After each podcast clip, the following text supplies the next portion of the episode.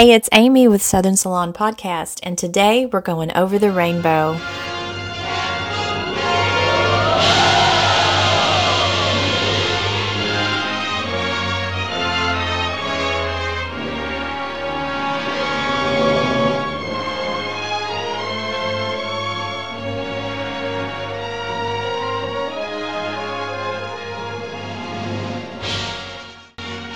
When I was five years old, my family visited the Land of Oz on top of Emerald Mountain, North Carolina.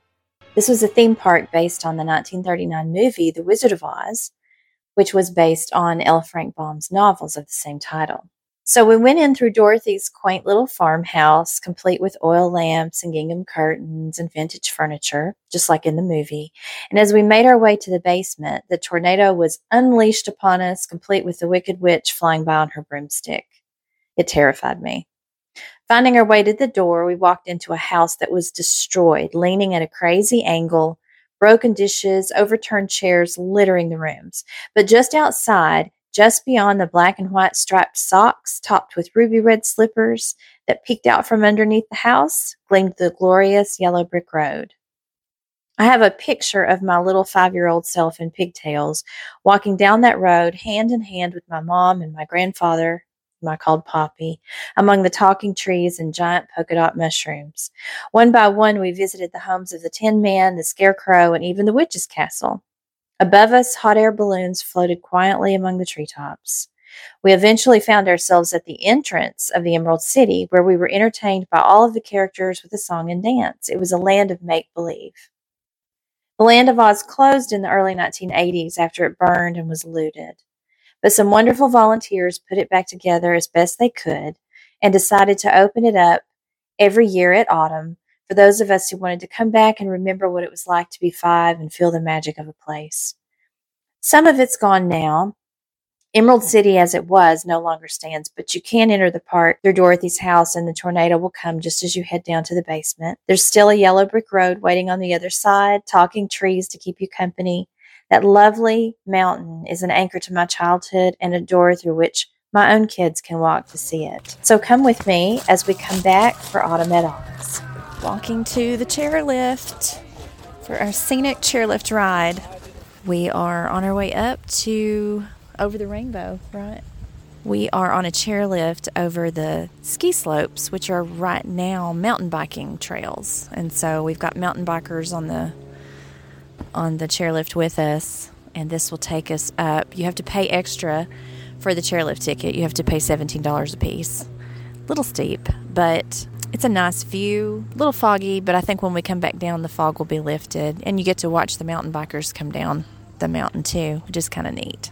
The first time I was here with Riley, she had on a little blue Dorothy dress and ruby red slippers. What, you had a little Toto in a basket? And you still have Toto, don't you? It was so cute. We had her hair French braided like Dorothy.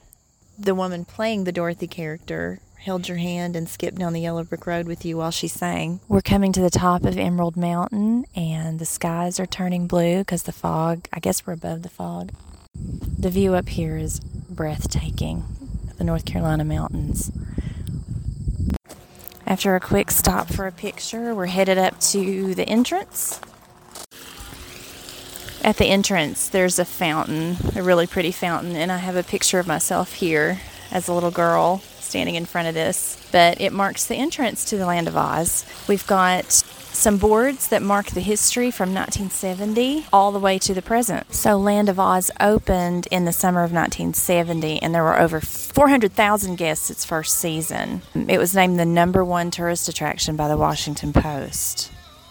The creator, Jack Pentis, wanted to create an original Oz based on everybody's favorite memories from both the book and the movie. So in December of nineteen seventy-five, the Emerald City Amphitheater stage was set on fire and it burned to the ground, and then the Parks Museum was looted, and sadly original costumes and props from the M G M film, including one of Dorothy's dresses, were stolen, and those items have never been recovered, which is incredibly sad. I remember seeing those items. So between nineteen seventy-seven and nineteen eighty, Oz was just sitting here. It was kind of just starting to run down and nothing was happening to it. So they, some Jack Pentis was brought back in August of nineteen eighty to evaluate it and see what would need to happen to update it. It went underwent a complete overhaul and reopened in nineteen eighty-one to the tune of three million dollars. And so then they developed their land around this part as gated communities, and now that's known as Emerald Mountain. That's where we are now. So the balloon ride was dismantled. All of the character houses along the yellow brick road that I remember as a child were demolished and rebuilt. So in nineteen ninety-one, they op- opened Oz for a special one-day event, and by nineteen ninety-three, it was moved to the fall and became known as Autumn at Oz. And I can tell you from the years of coming to Autumn at Oz, it has gotten bigger and better and bigger and better. The character costumes are incredible. They look they look just like they did in the movie. Riley's looking at the nineteen seventy-one nineteen seventy-two photos, and they they're kind of funny. The Scarecrow is definitely funny. The costumes are, how would we describe these costumes? I said the lion looks like it really wants to eat you, and the Scarecrow's face looks like a bale of hay with eyes on it. Um, so they've really improved how the costumes look from the seventies. But it gives it just gives me, it makes me nostalgic because that's what I remember when I was little. Okay, so you're here because you came in the seventies. Right, I'm from Charlotte. And you're from and we Charlotte. We had neighbors, and Ben Hill, he worked for Sunday. I don't know if he owned it or was way up there at Sunset Awning. Um, but they made the balloons that were part of the original. It was on the chairlift coming up. In this, I remember pictures. That because I rode, it was those metal...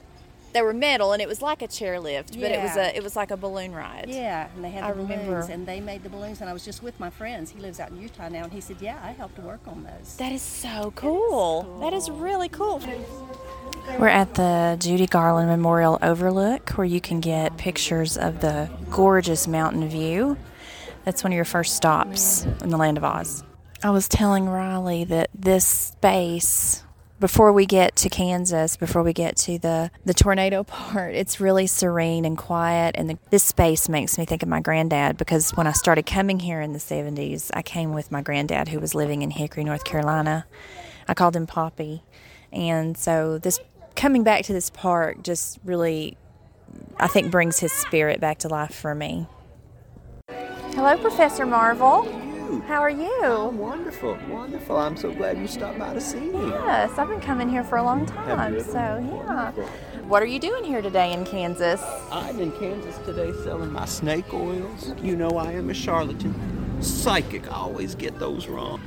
No, I was here in seventy-three as an eight-year-old, so this is kind of a full circle moment. It is a full circle moment. Absolutely. Well, absolutely. It's nice to meet you. Nice to meet Thank you. you. As well. Absolutely. Have a wonderful day. So we're at Dorothy's farm, and you hear a lot of noise outside because there's a show at the barn that you can watch before you come into the house. But now we're in Dorothy's house. It's a quaint little farmhouse, lots of vintage things. Very neat, very clean, very tidy. And I think, if I'm not mistaken, you can rent this house if you want to come stay on Beech Mountain. Hi, Auntie Em. Come on in. Welcome to my home. It's a beautiful home. Thank you. I'm glad you came. You know there's a blister coming. I heard that. So we're going to put you in the storm cellar where okay. you're going. Let's go into the storm cellar. Going into the storm cellar, and there's a tornado. You're about to hear it. It's wild.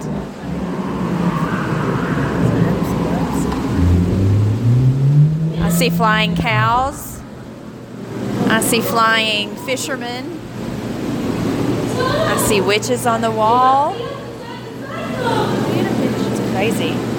Riley, when I was little, I used to get so scared coming through here. I would hide, like somebody would have to carry me, and I would hide my face in their shoulder because it would terrify me. The wall says, "Surrender, Dorothy." Oh, they're flying chickens. It's a little bit psychedelic down here because the walls are painted with these glow-in-the-dark colors.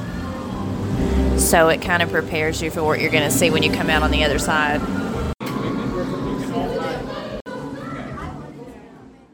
We see beautiful flowers, all different colors of the rainbow. Glinda the Good Witch is down here in her beautiful pink dress, and she's surrounded by bubbles and little Dorothys, and she's standing on the yellow brick road. So we're in Munchkinland. We're following the yellow brick road. He's got the little slippers with the flowers growing out of the top. Hello and welcome, Manny. The second character stop is the Scarecrow. In my head, I'd be scratching while my thoughts were busy hatching if I only had a brain. Whoa! I'd unravel every riddle for any... Hello, Tin Man. Pleasure to meet you. Pleasure to meet you. I'm gonna get you, Pee Wee. Why? Picking on us when we've been nothing but nice to you? How do you know they're nice? That little one right there looks like he could really rough someone up. What a fuss you're making. You're nothing but a great big coward. Oh, you're right. I am a coward. I haven't any courage at all. I even scare myself. The sissy without the film and voice. But I could change my habits. Never more be scared of rabbits if I only had the nerve. I'm afraid there's no denying. I'm just a dandelion.